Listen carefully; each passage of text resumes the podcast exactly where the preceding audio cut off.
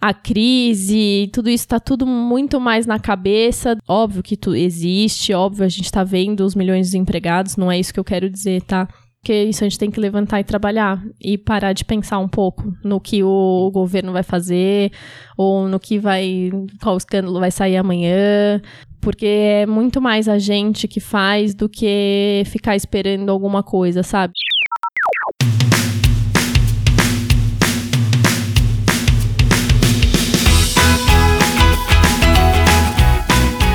Sejam bem-vindos à Jornada do Herói. A convidada de hoje é uma empreendedora que fez uma mudança corajosa na carreira dela. Foi estudar na França, uma coisa totalmente diferente do que ela estava estudando antes. Também transformou a marca dela e hoje vai contar um pouco dessa jornada aqui pra gente. Eu sou Danilo Figueiredo. Eu sou Caleb Silva. E a nossa convidada de hoje é a Maíra Toledo que a gente já tá íntimo, então vai chamar de Maia aqui no episódio. Olá, Oi, pessoal, tudo bem? E deixa eu avisar que, poxa, se você tá fazendo regime, tá fazendo dieta, pula esse episódio, porque olha, hoje a gente vai falar muita coisa é, de tentação, porque a Maia é da Mai Macarrons. E eu tenho que admitir que, assim, pra mim é o meu doce preferido, eu juro pra vocês. Eu sou muito fã desse doce e, assim, eu tenho uma história muito legal para compartilhar, mas mais pra frente eu conto. Inclusive, aproveitando, existe um site que é Batalha de Sobremesas. Aí você vai escolhendo assim qual é a sobremesa que você prefere. É terrível aquilo lá, porque você não consegue escolher entre um e outro. E tem o macarrão, e o macarrão vai bem longe. Ah, é? No, é na minha batalha lá. A sua batalha, ele perde feio. Ele, não, ele vai longe, tipo. ah, ele, ele vai, vai e continua ganhando. Etapas, é, mas aí chega no Brownie. Aí, aí já fica páreo duro. É. Então, para começar, Maia, a gente queria saber como era o seu mundo cotidiano antes de entrar para esse mundo fabuloso dos macarrons, antes de abrir a, a Mai Macarrons. E antes é, tinha outro nome, né? Isso. A gente começou com a Mai Patissier, mas tem um longo caminho até chegar lá. Eu, depois que me formei na escola, eu fui fazer arquitetura. Então, foi minha primeira escolha profissional. Não foi direto à gastronomia. Depois, ao longo dos anos, fiz dois anos de arquitetura e no final do segundo ano já estava super envolvida na gastronomia, já estava fazendo vários cursos. Sempre me interessei desde pequena, sempre fui para cozinha. Minha família sempre foi uma família muito da cozinha e de estar sempre em torno da mesa. Mas até então era só um hobby. E aí comecei realmente a me envolver com a gastronomia até esse segundo ano da faculdade, onde eu resolvi abandonar mesmo a arquitetura e partir para gastronomia. Então fui fazer gastronomia na Embi Morumbi, um curso de dois anos aqui em São Paulo. Terminei, depois fui para França fazer cordon bleu e acabei morando quase três anos na França. Fiz um ano de curso, depois fiz, fui para os estágios que são opcionais, mas que é muito bacana porque a escola dá acesso a muitos restaurantes muito bacanas e inclusive restaurantes três estrelas Michelin, grandes hotéis, tudo. Então isso é uma oportunidade muito legal. E acabei ficando, trabalhando mais um pouco lá, até o dia que eu resolvi voltar. Tava já decidida que era a patisserie que eu gostava, que era isso que eu queria trabalhar. Depois disso, eu voltei pro Brasil, já tava aqui, tava pensando o que, que ia fazer, como que ia abrir, como que ia ser, qual que ia ser o formato, local, tudo isso que a gente, antes de abrir um negócio, acaba quebrando a cabeça um pouco hum. também de pensar no formato e como vai ser. E aí resolvi trabalhar na parte administrativa de restaurante porque eu tinha certeza que era uma parte bem deficiente da formação, tanto na França quanto aqui. Trabalhei um tempo na parte dessa parte de administração, bem realmente operacional, o como fazer, o que faz com a nota a hora que ela chega, a hora que ela sai, o comprador, o fornecedor, tudo isso. E aí, no, em outubro de 2012, no fim, a gente abriu a Mai Patissière aqui na Alameda Campinas, 1027. E foi super legal, assim, foram dois anos muito legais, tinham vários doces, tortas, várias coisas diferentes. A ideia sempre foi, desde o início, fazer o, a usar a técnica francesa que eu tinha aprendido lá com os ingredientes brasileiros. Então, assim como eles valorizam muito o ingrediente local, a sazonalidade, trazer isso um pouco para o Brasil também, que a gente acaba valorizando muito pouco, assim, né? Quer dizer, nos últimos anos a gente vê muito mais essa parte de valorização do ingrediente brasileiro, nacional, tudo. Então, era sempre foi essa a ideia e os macarrons já existiam. A gente desde o começo fazia os macarrons e era um produto que muita gente voltava e falava: "Nossa, é um macarrão muito bom".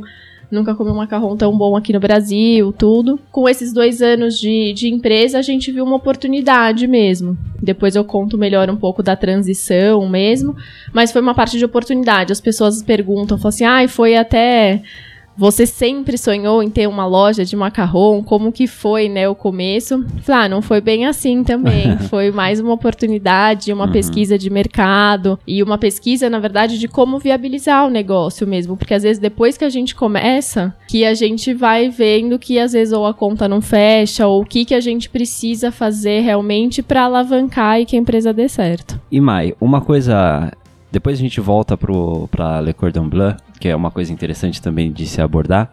Mas como sua família reagiu quando você decidiu mudar de área e o que fez você ter esse estalo de falar assim, ó, vou largar a arquitetura, essa área pelo menos, uhum. e entrar nessa? Sua família não se assustou, porque assim, por mais que você, você contou que já era bem envolvida nessa parte, uma coisa é quando a gente faz por hobby e tal. Agora, ó, vou viver disso, o pessoal não fica meio. Hum. E assim, essa é uma pergunta, mas vou perguntar junto o que que fez você ter esse estalo, se foi difícil você abandonar, conta pra gente. Olha, foi um longo processo aí de até resolver que ia contar para a família, que ia realmente mudar tudo isso. Porque foi um processo mesmo de começar. Eu, eu fiz o primeiro curso de cozinha, assim, quando eu tava no cursinho para entrar na faculdade. E resolvi fazer. A minha mãe, até, que não gosta de cozinha, que falou: gente, você sua irmã, vocês têm que ir fazer um curso de trivial básico para vocês não morrerem de fome, para vocês saberem fritar um ovo direito, por mais que a gente gostasse de cozinhar, não sei o quê, mas para aprender um pouco mais da cozinha de dia a dia. E aí eu fui. A minha irmã dormia na aula, a aula inteira, acordava na hora da degustação. aí é bom, aí eu também quero. e eu ia super interessada, adorava. E aí a gente fazia uma vez por semana o cardápio que tinha aprendido na aula. E era super legal. E aí comecei a me envolver e comecei a fazer outros cursos de outras coisas. Até é muito interessante que nesse começo eu fiz muito mais a parte salgada, comecei a fazer muito mais a parte de salgados do que exatamente de doce. Eu fui me envolver mesmo com os doces lá na França já. Aqui, mesmo quando eu trabalhei em restaurantes aqui, todos foi na área de cozinha mesmo, não na área de patisserie. Interessante. Aí resolvi, depois desses vários cursos, comecei a fazer muito em casa, né? Comecei a cozinhar muito no, no final de semana, para os amigos, tudo.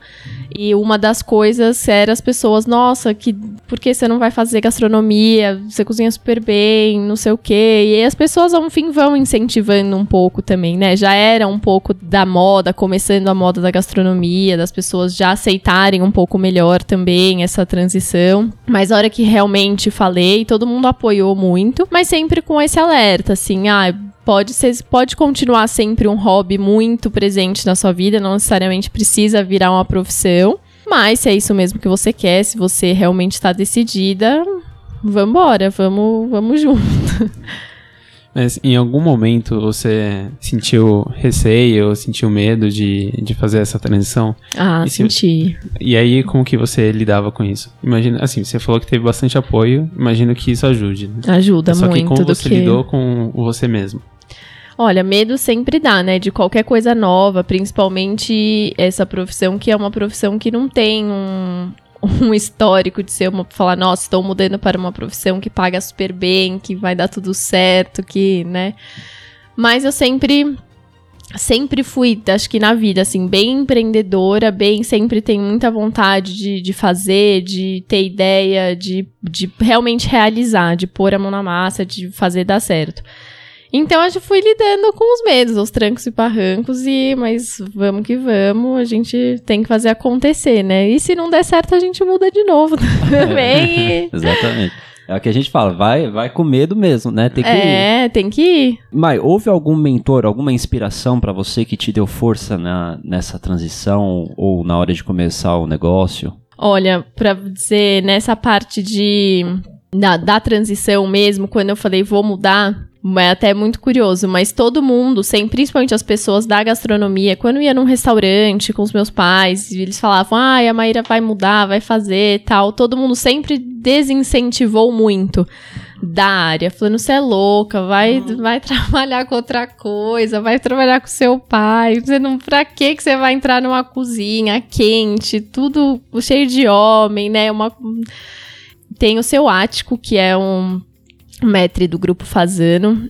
E ele, muito senhorzinho, ele ainda é vivo, ainda trabalha no Paridia, mas ele foi um dos grandes incentivadores, assim, ele, ele apoiou muito e falou, não, vai, vai dar certo, tem que, corre atrás que dá super certo, e ao mesmo tempo é uma profissão muito gratificante também, e ele super apoiou, então aí foi um, um primeiro incentivo, assim, muito legal que ele deu. Depois tem vários mentores, assim, meu pai sempre foi um, um grande mentor e um, um grande conselheiro, assim, de tudo.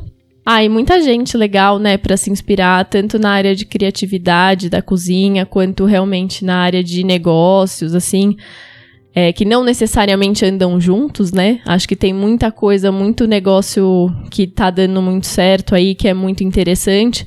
Não necessariamente eu gosto daquele produto, mas eu acho que a gente tem muita coisa para aprender também nesse, nesse lado, né? Então acho muito. Tem muita gente legal, muita gente que fazendo muita coisa interessante na, na área da gastronomia hoje. E o que você diria que foi o seu maior desafio? O que, que você.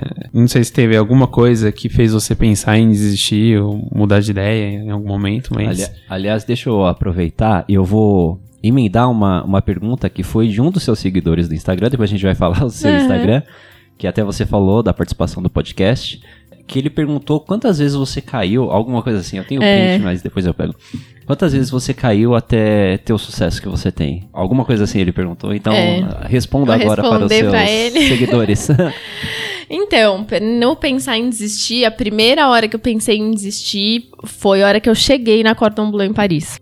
Era um terrorismo, gente, assim porque tem que vir, tem, não pode faltar nenhuma aula. Não, logo na primeira semana eu fiquei doente, fui parar no hospital e os caras lá, não, não pode faltar nenhuma aula, não pode não sei o que, vai ser super puxado e tudo em francês. Você chegando lá, por mais que tivesse feito um pouco de francês aqui, ainda tava se acostumando com a língua. Aquela hora, morando, chegando num país novo, sozinha, sem conhecer ninguém. Aqui, aquela hora eu falei, hum.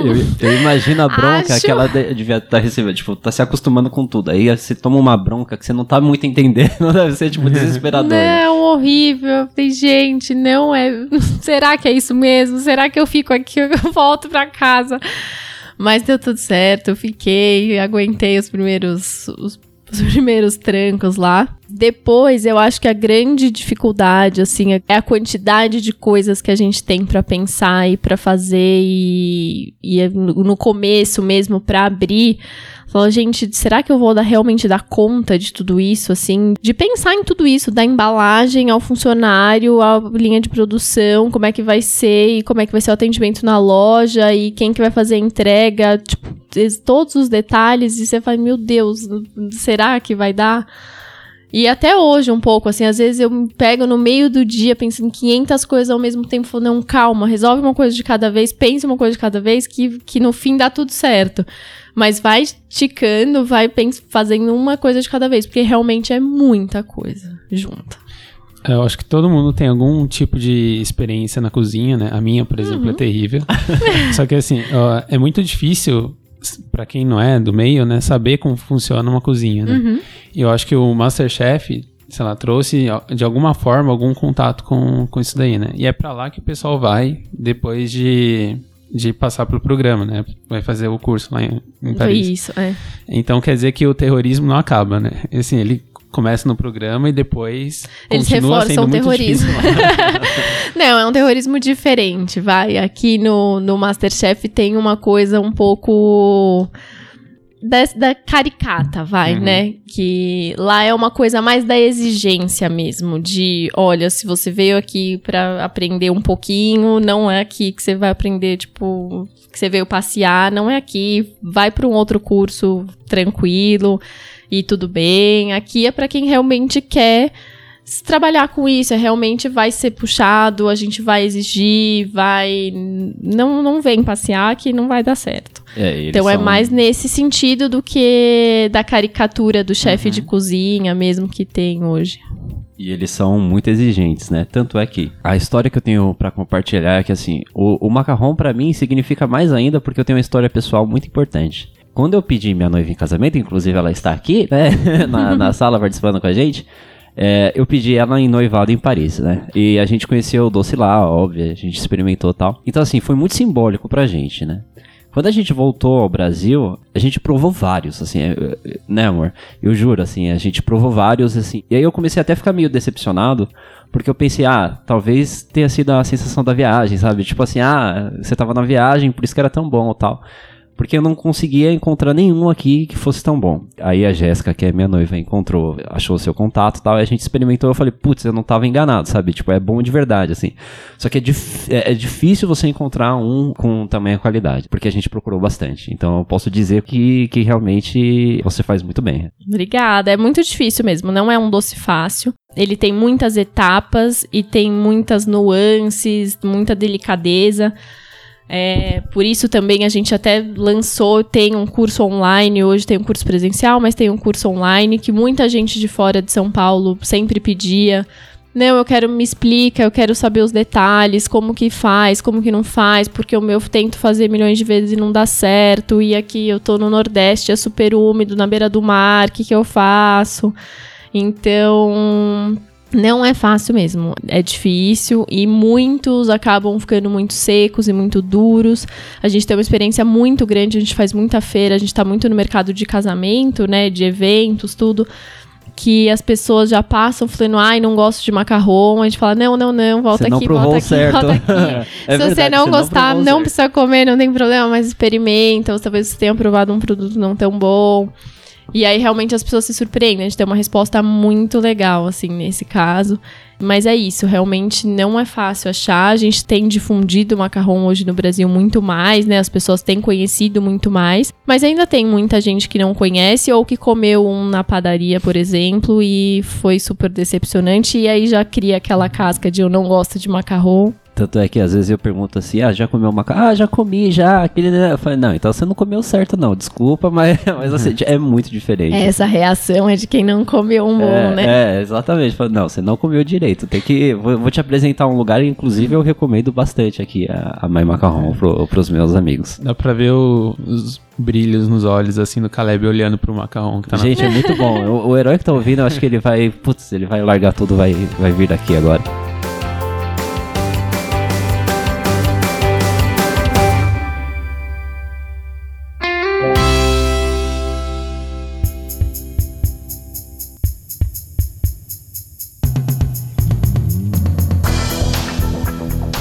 Mas em que momento você sentiu que estava no caminho certo? Sabe, em que momento que você pensou, não, eu realmente tomei a decisão correta? Olha, é um negócio que eu não falo muito, mas até o meu marido fala: você tem que, você tem que contar, você tem que.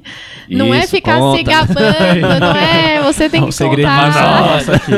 Não sai dessa sala. É, Quando no, na Cordon eles têm sempre, eles são tão exigentes e muito competitivos, né? Então sempre no final de cada módulo, módulo básico, intermediário, avançado, não só você passa ou não passa, recebe sua nota, como você tem um ranking de quem foi o melhor, quem não foi o melhor, tudo.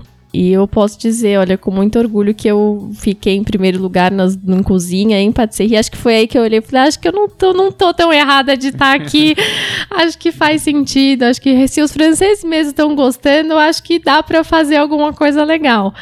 Então, acho que foi aí. Morri de orgulho, fiquei super contente, tudo. Me formei com um monte de honras e tanto que fiz estágios em lugares muito legais. Fiz um estágio no Guy Savoy, que é um restaurante de três estrelas Michelin maravilhoso.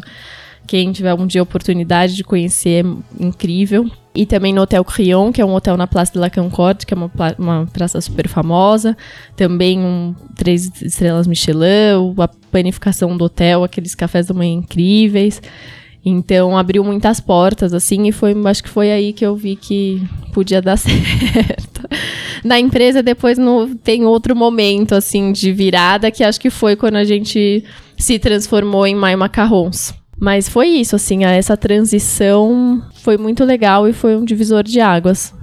Parabéns, viu? Parabéns. Obrigada. pelo desempenho. E qual, se você conseguisse, Mai, é, citar uma grande conquista no ramo empreendedor, com a Mai Macarrão, qual seria? Uma conquista específica. Olha, eu acho que a, a conquista que todo mundo, no fim, que abre uma empresa, que empreende de alguma forma, é ver a, a conta fechar, né? É ver o negócio ir pra frente, dar certo. Então, acho que essa é a maior conquista, assim, a hora que você vê que, que realmente se viabilizou, que realmente a empresa é uma empresa que, que dá lucro, que você chegou num, num lugar que. Não tô falando em ser um, né, de, de valores, milionário, mas que realmente você olhe e fale, não, pode dar certo. Porque no, no começo é muito difícil, a gente patina muito, né? Fica realmente nessa questão de, de tudo, de formação de preço, de financeiro. Nem sempre o empreendedor é dessa área, né? De, aliás, muitas vezes, principalmente nesse mundo da gastronomia, é sempre uma pessoa muito mais técnica do que administrativa, então que acaba tendo que aprender na marra como que faz, como que vai dar certo, porque no fim a conta tem que fechar, né? Por mais gratificante que seja, também é, eu acho que essa é a maior conquista, a hora que você vê que que realmente se viabilizou, eu acho que dá uma você dá uma relaxada e fala, agora eu posso realmente também ser até mais criativo, ser mais conseguir uhum. criar e, e, trabalhar com um pouco mais de leveza, assim, eu acho. É verdade, assim, você não fica só na busca do, né, de fechar é... a conta, é terrível. Eu costumo, hoje em dia, na minha empresa, eu, eu, já até esqueço a parte financeira, assim, porque às vezes a gente fica preocupado com isso e aí você, né, realmente, você deixa de ser criativo, você deixa de, de aproveitar algumas coisas. E falando de, de conquistas, é, como você se sentiu? Porque você já saiu na revista Veja, né? Você saiu também em outros jornais. Conta pra gente como é que você se sentiu nesses momentos também. Olha, logo que a gente abriu, é, tem uma jornalista do estado, né? Que, que mora, mora aqui pertinho. A gente abriu no dia 4 de outubro. No primeiro foi uma quinta-feira. No segundo final de semana, ela visitou, obviamente, né, como uma cliente a loja e escreveu uma, uma review no caderno do, do Estadão. É, ai, gente, eu não lembro mais se foi Folha, se foi Estadão. Mas eles, ela escreveu no caderninho tudo e o título era Pequena Notável. Então é muito legal, assim. Também é essa parte muito gratificante de ver que as pessoas estão gostando, né? Essa, essa coisa da cozinha. A coisa mais legal, eu brinco um pouco que eu, eu a gente faz, faz muita feira, como eu falei, mas a parte mais legal, eu brinco que eu vou em feira só pra ouvir elogio. É, que a gente, né, nossa, o ego faz, infla assim, que, nossa, é todo mundo, um monte de gente falando, é muito bom, seu macarrão é incrível. Nossa, eu pago a feira só pra ouvir os elogios. Porque é muito gostoso. A pessoa realmente comeu o que você fez, o que você pensou, desenvolveu e, e fazer uma cara de nossa, realmente é incrível e derrete na boca, é, é, muito gostoso. E assim, como lidar com sucesso, sabe? Como que você se mantém motivada querendo ter criatividade para criar mais produtos, etc, tendo toda essa esse sucesso já? Ah, eu acho que não, na verdade, acho que a gente tem que aproveitar o sucesso, né? Aproveitar esses momentos de realmente de gratificantes que são. Mas eu acho que nunca subir a cabeça, só isso. E continuar, que a gente sabe que é uma, uma luta diária, uma evolução diária. Então, cada dia a gente tem desafios muito diferentes e novos. E quanto mais a gente cresce, mais desafios virão e coisas diferentes virão. Então, acho que não, na minha cabeça não tem muito isso, assim, de lidar com o sucesso, com é aproveitar só o sucesso e como parte mesmo de, do, do trabalho que você desenvolve e de todo esse essa luta que é. Mas é isso, eu acho que não tem muito essa parte de lidar, não. É só aproveitar um pouquinho uhum. e acordar no dia seguinte pra trabalhar é, de novo. de novo, porque senão, se parar, o sucesso vai é. embora também, né? E, e Mai, uma coisa interessante na jornada do herói, assim, a diferença do nosso podcast é que a gente considera a jornada do herói uma coisa muito, um pouco mais cíclica, né? Mas, uh, até aqui, como você vê o ponto, ou, ou, como você vê a Mai de hoje com a Mai que fazia arquitetura? Qual é a diferença para você? Nossa, a mãe que fazia arquitetura, ela era mais sonhadora, eu acho. Ela tinha apanhado menos. Mas Eu acho que a essência continua muito de querer fazer e querer fazer bem feito para dar certo. Eu acho que esse é o grande segredo, faz, querer fazer bem feito antes de querer fazer sucesso, né? Antes de querer que as pessoas reconheçam. Acho que as pessoas reconhecerem e essa parte de, de fazer sucesso de alguma forma é sempre muito uma consequência. Eu acho que é realmente fazer um produto de boa qualidade ou prestar um bom serviço prezo muito por isso. Eu acho que é, é esse a nosso grande, nossa grande missão, assim, continuar sempre com padrão de qualidade e fazendo um serviço muito bom, independente do tamanho da nossa empresa. Hum. Mas é isso, hoje tenho muito mais um, um, pé no chão, no sentido de não de sonhar demais, mas assim, sempre sonhando, a gente quer crescer, a gente acabou de mudar de endereço, que é, também é uma grande vitória porque a gente estava realmente muito apertado no endereço antigo. Faz sete anos já, né, que a gente estava né, no mesmo endereço antigo e a empresa já triplicou de tamanho desde que a gente abriu. Então, tudo isso são conquistas, assim, que ao longo do tempo que vão que são muito legais, assim, mas vão te dando também mais pé no chão de, de isso, de não tem, tem no dia seguinte vai ter acordar e trabalhar de novo e que vai ter mais desafio, vai ter acontecido uma coisa diferente, vai ter acontecido um problema diferente a gente vai resolver. É, você comentou que a Mai lá de trás, uhum. ela apanhou menos, né? É. a gente apanha e aprende uhum. apanhando, né? Só aprende, não só aprende uhum. apanhando, mas a gente só aprende vivendo, né? Acho muito, por isso às vezes até as pessoas eu, eu concordo um pouco com a coisa de sempre de começar de alguma forma, porque se, se, a gente fica só no papel e só a gente não consegue, não a gente não erra, né? Se a gente uhum. só fica no papel, a gente não erra, consequentemente a gente não aprende. E o papel aceita qualquer coisa. Qualquer coisa, qualquer número, é lindo. Mas qual que você diria que foi a sua maior lição nessa jornada toda? A maior lição. Olha, a maior lição eu acho que é ouvir. Aprender a ouvir de verdade, assim ouvir tudo, ouvir o que o, o cliente está querendo dizer, o que que ele dessa parte do cliente muito assim, o que ele quer comprar, gente, nossas experiências de compra hoje em dia, às vezes você manda um e-mail, a pessoa você perguntou, eu quero queria macarrão e a pessoa te responde falando de pão de mel. Você fala, gente, mas a pessoa nem leu o meu e-mail, né? Então escutar, escutar o cliente, escutar os funcionários, escutar uma crítica e recebê-la bem e e levar isso como realmente também um aprendizado, uma onde eu posso onde eu posso aprender com isso, né, com essa crítica. Agradecer as críticas, porque as pessoas também muitas vezes a maior parte não critica e só vira as costas e vai uhum. embora, né? Então, é verdade. É, ouvir, eu acho que é a maior lição, assim, ouvir mais e tentar absorver e aprender muito com, com essa parte de ouvir muito. É, eu acho que o Caleb e eu, a gente concorda 100%, tem que ouvir mais, mais os nossos episódios, né? Exatamente. mais o nosso podcast. E você falou uma coisa muito importante, né? Que é dar o feedback, né? Sim. Então, e, e assim, é uma coisa, às vezes nem sempre é agradável ouvir, mas também nem sempre é agradável falar também, né? Porque fica meio com receio de falar alguma coisa que uhum. dá pra uhum. melhorar, mas é super importante isso daí, né? Mas também perguntar, né, a parte de, de comunicação em geral, que a gente vê às vezes que os maiores problemas que, que acontecem acabam sendo falta de comunicação.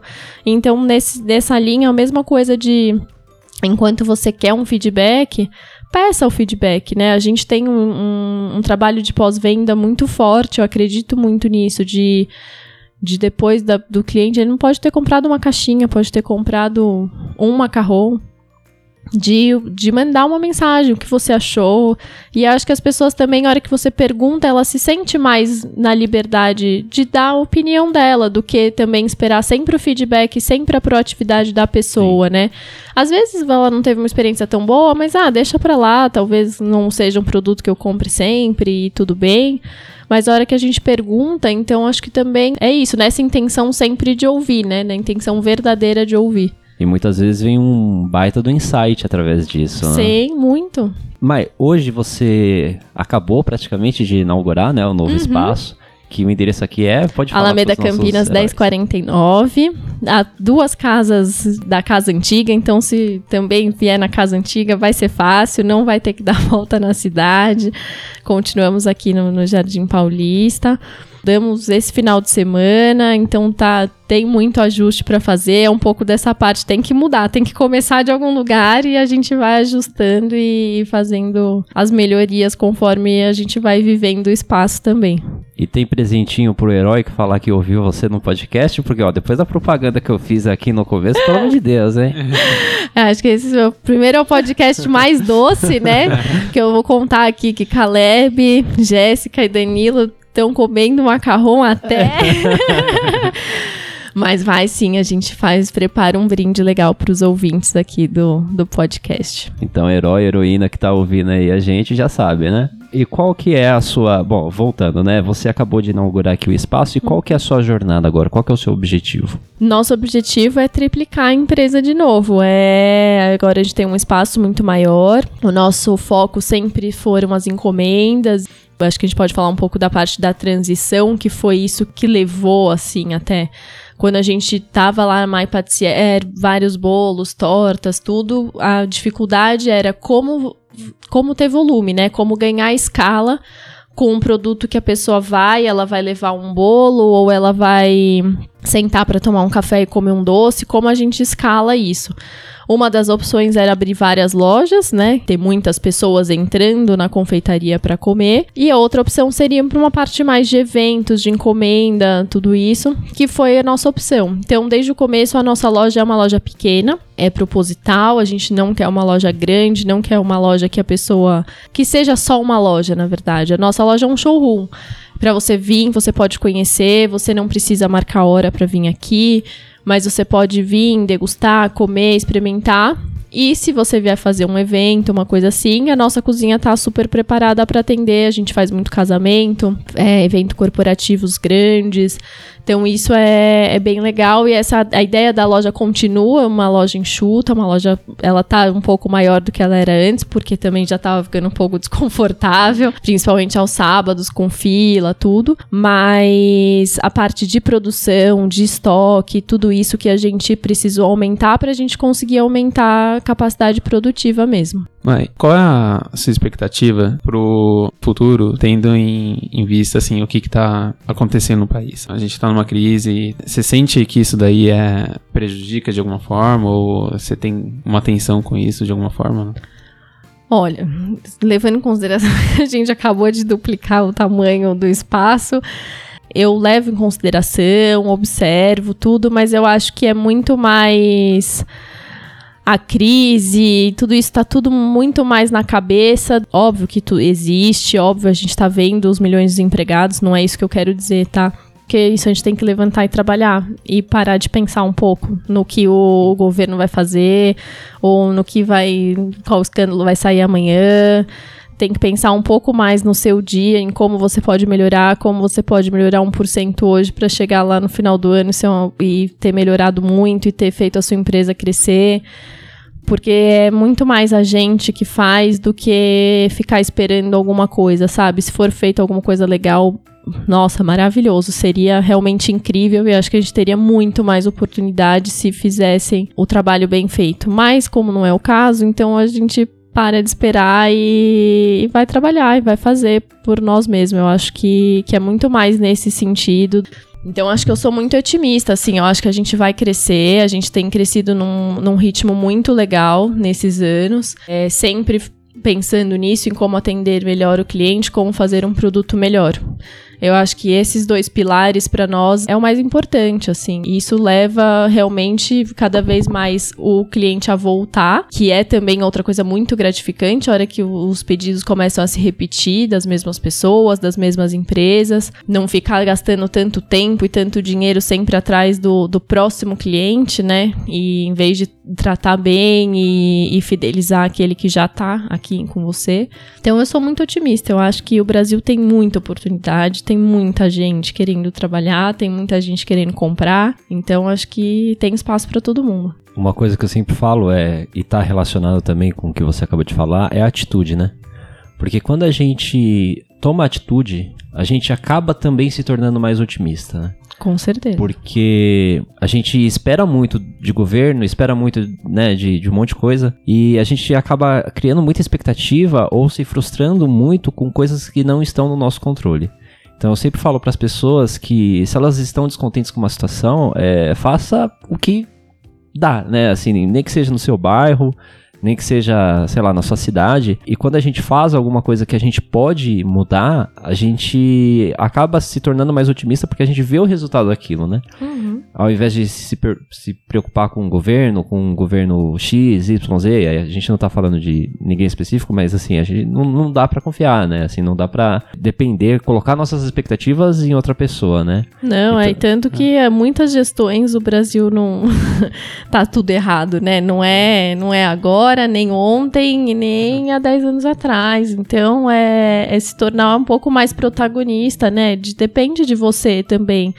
É isso, se você quer mudar, se você quer. Onde a gente pode começar, né? Por onde a gente pode fazer, o que, que a gente pode fazer a gente não vive numa bolha, né? Assim, a gente é afetado pelo ambiente. Uhum. Mas a, a, gente tem que focar naquilo que a gente tem controle, né? Foi exatamente o que vocês comentaram aqui. Né? É, não adianta ficar também sofrendo por, pelo que não tem controle, é. que, que aí não tem o que fazer também.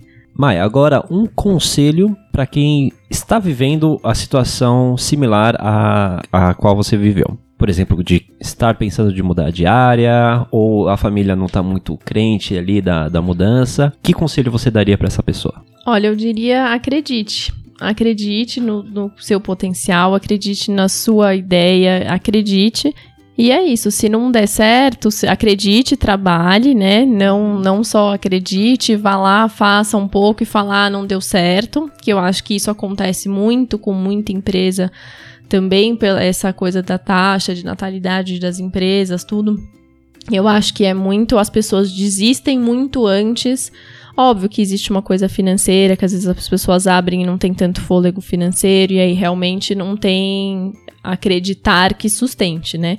Mas acreditar e é como a gente fez, assim, é, se você vê que, se, que tá indo por um caminho que talvez não vá dar certo, que caminho a gente pode tomar? Nunca é tarde para mudar, tanto da profissão, quanto se der tudo errado, falar, vou mudar de novo, quanto mudar o, o rumo da empresa, mudar o conceito do que você criou no começo, ah, não, já não vai ser mais isso, isso aqui não, não tá funcionando, e acho que fazer mas também sem ficar pulando, né, de galho em galho e falar, ah, hoje isso não deu certo, vou tentar amanhã aquilo. Calma, tenta um pouco mais. É, tenta um ano, vê o vê que, que acontece, tenta dois.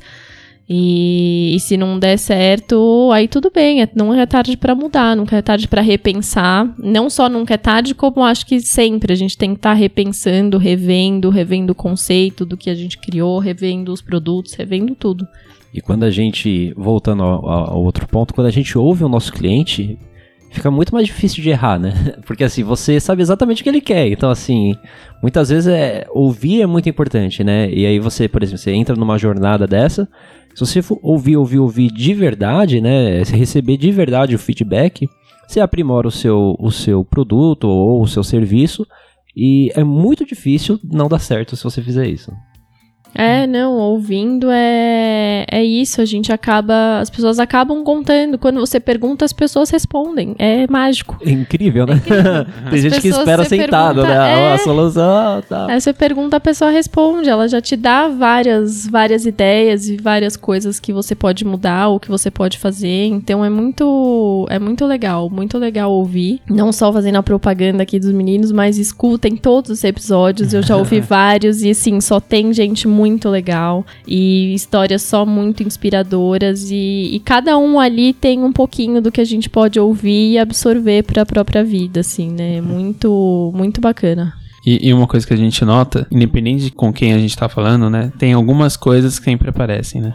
Uma delas é, é ter foco, é trabalhar muito, né? É ser então, otimista, é. né? Ser otimista, é. Otimismo aparece bastante também. Geraldo Rufino. Não, Geraldo diga, né? é alguma coisa que você escuta o podcast, você dá um, você primeiro vontade de indicar para todo mundo, né? Veja, seja feliz, sorria. é, nossa. nossa, é uma injeção de, de felicidade ali. Ele é, assim, é, cara, um cara super humilde, assim. E todo mundo que a gente gravou foi uma experiência super legal, né? O Walter Longo também. É, todo, todo episódio eu tenho que citar o cara, né? Porque o cara é fenomenal, assim. É, mas, é, realmente, ouçam todos os episódios. Quer divulgar suas redes sociais para quem tá ouvindo a gente? Quero. Quero divulgar as redes sociais para vocês conhecerem. Quero contar também um pouquinho da nossa segunda marca. Nós temos uma outra marca que chama Miel Pães de Mel. Também nasceu de uma oportunidade, de uma coisa que, uma coisa que a gente viu que podia fazer diferente, podia fazer de uma forma que, que é diferente do que tem no mercado e que a gente não gostava tanto. Então temos a Miel Pães de Mel, a Mai Macarrons, o Instagram da Mai Macarrons é arroba Mai Macarrons, tudo junto. Mai, M-A-Y, macarrons com R só e S no final. E arroba Miel Pães de Mel. Nossos pães de mel são feitos é, sem recheio, bem molhadinhos. Então é um pão de mel mais tradicional, menos doce. Tem vários sabores também. Você pode combinar o chocolate com sabor. É bem interessante, bem chique. Assim, o pão de mel é, é também é, é, bem, bem bacana. lá, né? Você responde pessoal, tal. Então assim, se é, anotem direitinho aí o Instagram, né? E quando vocês tiverem dúvida dos cursos, do, né, do encomendas e tal, ela sempre atende direitinho, ela sempre tá lá fazendo stories e tudo mais, é, super recomendo também. É. E ela Sou dá dicas, sempre tá? eu que respondo mesmo, gente. É. Acho que é super importante, afinal a rede social é, é isso, né? As pessoas também esquecem que é uma troca, né? Que é uma interação social com as pessoas, com os clientes e... Então eu acho muito legal isso. E muita gente de muito longe, de muitos estados e que admira muito o trabalho. Isso também é muito, muito bacana, assim. Mas tem que tomar cuidado, porque às vezes você abre o Instagram e tem lá uma torre de 12 andares de macarrons. É, é, verdade. Nossa, para tudo que você tá fazendo pra ir comer eu, um macarrão. eu juro, uma vez eu quase parei de seguir a, a Mai, porque assim, tipo, meu, eu tava, eu não sei onde eu tava. Apareceu o macarrão, eu fiquei com raiva. tipo, eu falei, mano, eu, eu, tipo, deu muita vontade de comer, assim, mas Olha, eu não podia na hora, assim. Pra sabe? esses casos, nós estamos no Rap e no iFood, tá, gente? Aí, é, outra dica. é só entrar lá nos aplicativos, nossa loja tá lá. Todos os macarrões tradicionais de loja a gente tem pronta entrega de terça a sábado. Então, a hora que você abrir, você vê o macarrão morrer de vontade, aí você fecha o aplicativo, abre o outro, iFood rápido, pode ir lá. pra quem quer emagrecer, olha, realmente esse episódio não ajudou muito não, mas tudo bem. Mãe, muito obrigado pela participação. Imagina, gente. Obrigada a vocês. Eu me senti super lisonjeada, tanto perto de tantos nomes assim tão legais e com tanta coisa para contar. Eu espero que eu tenha podido compartilhar um pouquinho da minha história com vocês. É, se vocês também quiserem nas redes sociais saber mais, me mandem lá, me mandem as perguntas, eu vou compartilhar. No próximo mês a gente completa sete anos de empresa, então eu vou fazer um mês é, voltado para o empreendedorismo no Instagram. É uma coisa que, um tema que eu acabo falando pouco, acabo falando mais da parte técnica, tudo, e as pessoas têm me pedido muito, inclusive daquela pergunta do, do seguidor, né, de quando quanto eu já caí para chegar onde a gente chegou. Então, eu vou fazer um mês voltado às perguntas e essa interação voltada para o empreendedorismo. Então, podem começar a mandar as perguntas já, eu vou responder todas. Vamos conversar, vamos estar em contato, que é, que é muito legal e eu espero ter, que, tenha, que tenha sido uma inspiração de alguma forma. Ah, com, com certeza. certeza. E é importante, é o mês de outubro. Mês de outubro, tá, exatamente. Outubro de 2009. É, de outubro 2019. de 2019. Exatamente, a gente completa sete anos aí de empresa, então eu vou fazer esse mês um pouquinho diferente lá. Excelente, muito obrigado, Marcos. Obrigado.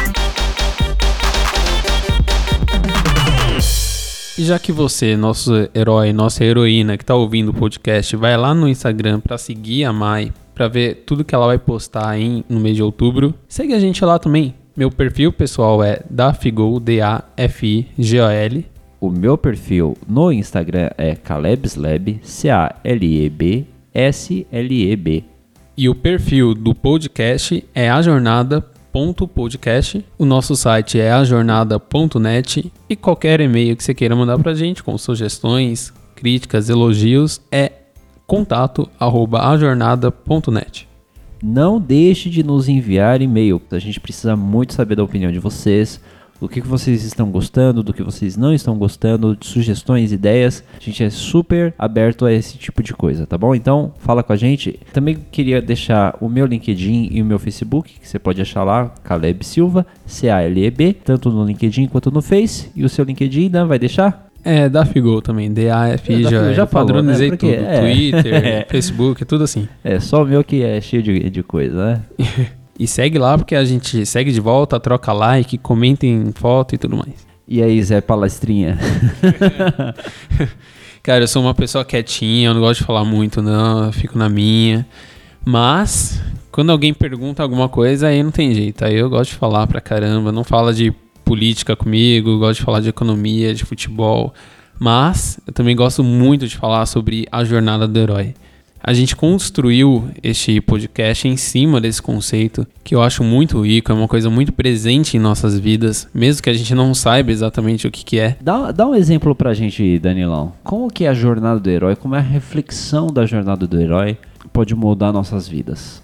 Eu vou pegar como exemplo os nossos próprios convidados, né? Se tem uma coisa, e isso eu já falei em outros episódios, que eles têm em comum, é que eles acreditam que pode mudar. Então, a primeira coisa, o, o herói ele sai da, da casa dele, sai da situação em que ele está, ou quando ele perde alguma coisa, ou se ele sente falta de alguma coisa. E aí começa aquela jornada. E às vezes também inseguro, não sabe exatamente se vai, se não vai. E sempre tem algumas pessoas que dão aquele apoio, que são importantes, que são os mentores, para que o herói tome a decisão, aquela pontinha de decisão que falta para que ele saia na jornada. E aí existe dificuldades, parece que não vai dar certo, você tem vontade de desistir, mas é importante ter foco no seu objetivo, o que te fez sair para essa jornada, o que te fez se sentir incomodado naquele começo, para que se mantenha o foco e consiga voltar para casa com o objetivo conquistado. Cara, para mim, uma coisa muito importante na jornada do herói e como isso impacta a minha vida é o herói ele sempre passa por provações. O programa, o podcast que a gente está fazendo, ele também fala muito disso, né?